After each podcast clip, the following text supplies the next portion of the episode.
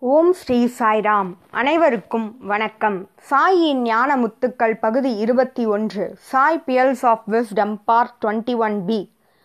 உங்கள் அனைவரையும் வரவேற்பதில் மிகுந்த மகிழ்ச்சி உங்களுடைய நிலைத்த ஆதரவுக்கும் நன்றி. ஒவ்வொரு வாரமும் பகவான் மாணவர்களோடும் ஆசிரியர்களோடும் சுவாரஸ்யமாகவும் மிகவும் எளிமையாகவும் உரையாடும் உரையாடல்களை நாம் பார்த்து வருகிறோம். அந்த வகையில் இந்த வாரம் நாம் பார்க்க இருப்பது அக்டோபர் மாதம் இரண்டாயிரத்தி ஒன்றாம் ஆண்டு நடந்த நிகழ்வுகள். சுவாமி என்று தன்னுடைய இருக்கையில் அமர்ந்திருந்தார். அவரை சுற்றி மாணவர்கள் அமர்ந்திருந்தனர் ஆசிரியர்களும் அமர்ந்திருந்தனர். ஒரு மாணவனிடம் சுவாமி உன்னுடைய மதிப்பெண் என்ன? என்று கேட்டார். அம்மாணவன் அமைதியாக இருந்ததால் சுவாமியே எண்பத்தைந்து மதிப்பெண்ணா? என்று கேட்டார். பிறகு தொண்ணூறு மதிப்பெண்ணா? என்று கேட்டார். அனைத்திற்கும் அந்த மாணவன் அமைதியாக இருந்தான். பின் தன்னுடைய இருக்கையிலிருந்து எழுந்து வந்து சுவாமியின் காதுகளில் மெதுவாக எதையோ சொன்னான். ப்ரொஃபசர் அனில்குமார் அவர்கள் அருகில் அமர்ந்திருந்தார். அவரிடம் சுவாமி இந்த மாணவன் என்ன சொன்னான் என்று உனக்கு தெரியுமா? என்று கேட்டார். சுவாமி அவன் கூறியது எதுவுமே வெளியில் கேட்கவில்லை சுவாமி என்று சொல்ல நீயே யூகித்து ஒரு பதிலினை சொல் என்று பகவான் சொல்ல ப்ரொஃபசர் அனில்குமார் அவர்கள் சுவாமி அந்த மாணவன் குறைவாக மதிப்பெண் எடுத்திருப்பான் என்று நினைக்கிறேன். அதனாலேயே அவ்வாறு மெதுவாக வந்து காதுகளில் சொன்னான் என்று பதிலினை சொன்னார். உடனே சுவாமி இல்லை இல்லை. அது காரணமில்லை என்று சொல்லி சுவாமியே என்ன நிகழ்ந்தது? என்று கூறினார்.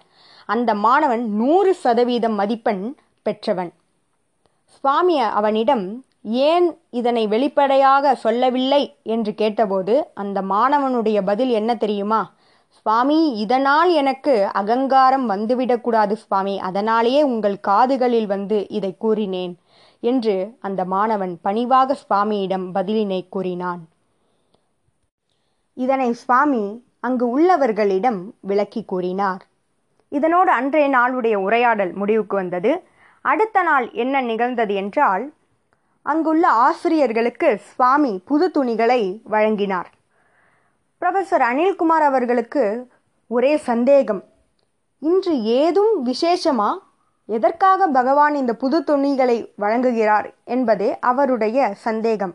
அவருடைய முகத்தை பார்த்து சுவாமி உன்னுடைய முகத்தில் ஒரு குழப்பம் தெரிகிறதே அதற்கான காரணம் என்ன? என்று பகவான் கேட்டார். சுவாமி இன்று ஒரு விசேஷமும் இல்லை.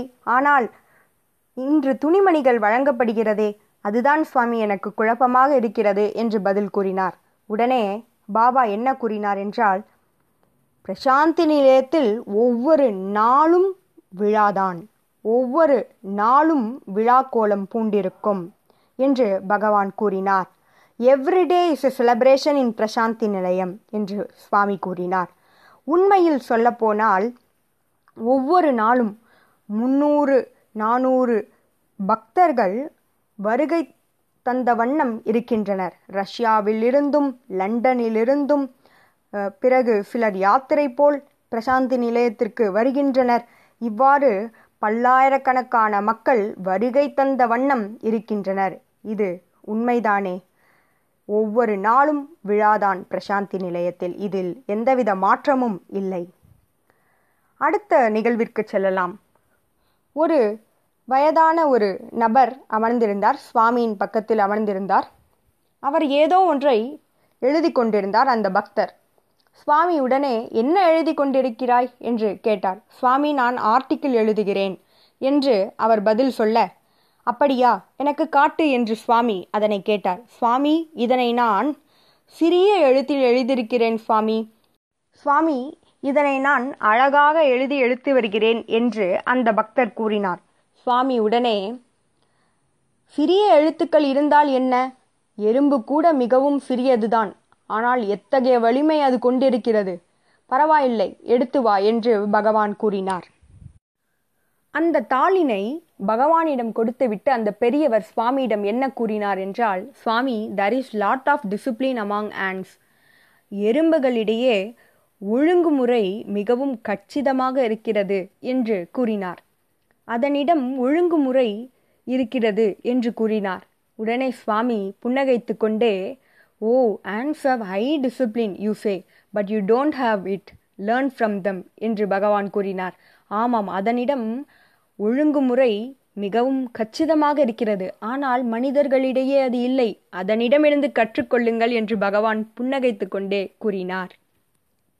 அடுத்த நிகழ்விற்கு செல்லலாம். ஓணம் பண்டிகை ஆகஸ்ட் மாதம் நடைபெற்றது. கேரளாவிலிருந்து பக்தர்கள் பலர் இங்கு வந்து ஓணத்தை மிகவும் சிறப்பாக கொண்டாடினார்கள். சுவாமி மாணவர்களிடையேயும் ஆசிரியர்களிடையேயும் அமர்ந்திருந்த பொழுது இந்த ஓணம் பண்டிகையை பற்றி கூறினார். அதை இனி பார்க்கலாம். கேரள மக்கள் யாரேனும் தன் வீட்டிற்கு முன் உணவு கேட்டு வந்தால் உடனடியாக அவர்களுக்கு கொடுப்பார் அவர்களுக்கு உணவு அளித்துவிட்டு அவர்கள் உண்பார் என்று பகவான் கூறினார். ஆனால் அரசியலில் தான் நாத்தீகம் என்று பேசிக்கொள்வார்கள். ஆனால் ஒவ்வொருவரும் தனிநபராக சிறந்த பக்தர்கள் என்று பகவான் கூறினார். பிறகு சுவாமி ஓணம் பண்டிகை என்று நடந்த மோகினி பஸ்மாசுரா அந்த கதையினை பற்றி கூறினார். இந்த மோகினி பஸ்மாசுராவை பற்றி பகவான் என்ன கூறினார் என்று இனி பார்க்கலாம். இந்த பஸ்மாசுரன் ஒரு மனிதனாவான். அவன் இறைவனிடம் தவம் புரிந்தான். இறைவனும் அவனுக்கு வரம் அளித்தார் அந்த வரம் என்னவெனில் அவள் தலையில் வைத்தபோது பஸ்மாசுரனும் அவனுடைய கைகளை அவனுடைய தலையில் வைத்தான். உடனடியாக சாம்பலாகினான். சுவாமி இந்த நாடகத்திலிருந்து என்ன சொன்னார் என்றால் மனிதனானவன் மிகுந்த பேராசை கொண்டிருந்தால் அந்த பேராசையே அவனுடைய அழிவிற்கு வழிவகுக்கும். இதுவே பகவான் சொன்ன செய்தியாகும். பிறகு சுவாமி கேரள மண்ணில் வாழ்ந்த சக்கரவர்த்திகளை பற்றி கூறினார். சிபி சக்கரவர்த்தி பிறகு பலி சக்கரவர்த்தி இவர்களை பற்றி பகவான் கூறினார். இவர்கள் யாவரும் தியாகத்திற்கு பேர் போனவர்கள் என்று சுவாமி கூறினார். பிறகு சுவாமி இந்த உலகம் முழுவதும் மூன்று குணங்களால் மூன்று குணங்களால் நிர்வகிக்கப்படுகிறது என்று கூறினார். முதலாவது தாமசீக குணம் இரண்டாவது ராஜசீக குணம் மூன்றாவது சாத்விக குணம். இந்த மூன்றும் இவ்வுலகத்தில் நிறைந்திருக்கிறது என்று பகவான் கூறினார்.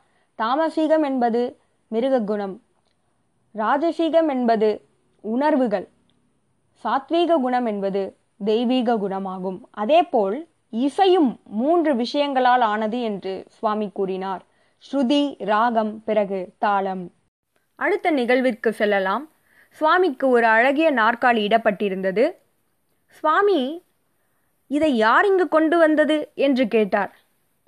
ஏனென்றால் சுவாமியின் அனுமதியின்றி அங்கு எடுத்து வர இயலாது என்பது அனைவருக்கும் தெரியும். எனினும் அங்கு அந்த நாற்காலியானது போடப்பட்டிருந்தது. உடனடியாக சுவாமி அந்த கேள்வியினை கேட்க ப்ரொஃபஸர் அனில்குமார் அவர்கள் சுவாமி அந்த நாற்காலி மிகவும் அழகாக இருக்கிறது சுவாமி. அது வசதியாக இருக்கும் சுவாமி என்று கூறினார். உடனே சுவாமி என்ன கூறினார் என்றால் வசதிகளும் வாய்ப்புகளும் உங்களுக்கு தான் தேவை. இது அனைத்தையும் கடந்தவன் நான் என்று பகவான் கூறினார். I don't want these comforts and conveniences என்று பகவான் கூறினார். அடுத்த நிகழ்விற்கு செல்லலாம். முன்னூறு முஸ்லிம்கள் புக்கப்பட்டினத்திலிருந்து வருகை தந்திருந்தனர். அவர்கள் சுவாமியிடம் சுவாமி எங்களுக்கு நீங்கள் மசூதியினை கட்டித்தந்தீர்கள் பிறகு பள்ளிக்கூடம் கட்டித்தந்தீர்கள் என்று கூறினார். உடனே சுவாமி மஞ்சிரி என்று கூறினார். நல்லது என்று சொன்னார். அவர்களுக்கு என்ன வேண்டும்? என்று பகவான் மீண்டும் கேட்டார். சுவாமி எங்களுக்கு ஒரு கம்யூனிட்டி ஆள் திருமணம் நடத்த ஒரு கம்யூனிட்டி ஆள் வேண்டும் என்று பகவானிடம் கேட்டனர். சுவாமி என்ன கூறினார் தெரியுமா? நீங்கள் இன்று செல்லுங்கள். உடனடியாக நாளை வேலை தொடங்கப்படும் என்று பகவான் கூறினார். அதுவே சுவாமியின் கருணையாகும். அருகில் அமர்ந்திருந்த ப்ரொஃபசர் அனில்குமார் அவர்கள் சுவாமியிடம் சுவாமி எப்படி அனைத்து மதத்தினரும் உங்களால் ஈர்க்கப்படுகின்றனர்? அனைவரும் இங்கு வருகின்றனரே சுவாமி. எவ்வளவு ஆச்சரியமாக இருக்கிறது என்று கூறினார். உடனே சுவாமி இந்த இடத்தில் பேதங்கள் வேறுபாடுகள் எதுவும் கிடையாது என்று சுவாமி கூறினார். தெய்வீகத்தில் மதம் மொழி இனம் இது எதுவும் கிடையாது. இந்த பிரசாந்தி நிலையத்தில் நுழைவதற்கு முன் ஒருவர் அனைத்தையும் வெளியிலே உதறி தள்ளிவிட்டு உள்ளே வர வேண்டும் இங்கு ஒருமை ஒருமை மட்டுமே நிலவும். அனைவரும் சகோதரன் சகோதரிகள். Brotherhood of man and fatherhood of God இறைவனின் குழந்தைகள் அனைவரும் என்று பகவான் கூறினார். இதனோடு அன்றைய நாளுடைய உரையாடல்கள் முடிவுக்கு வந்தது. இதுபோல பல உரையாடல்களோடு உங்களை அடுத்த வாரம் சந்திக்கிறேன். ஜெய் சாய்ராம்.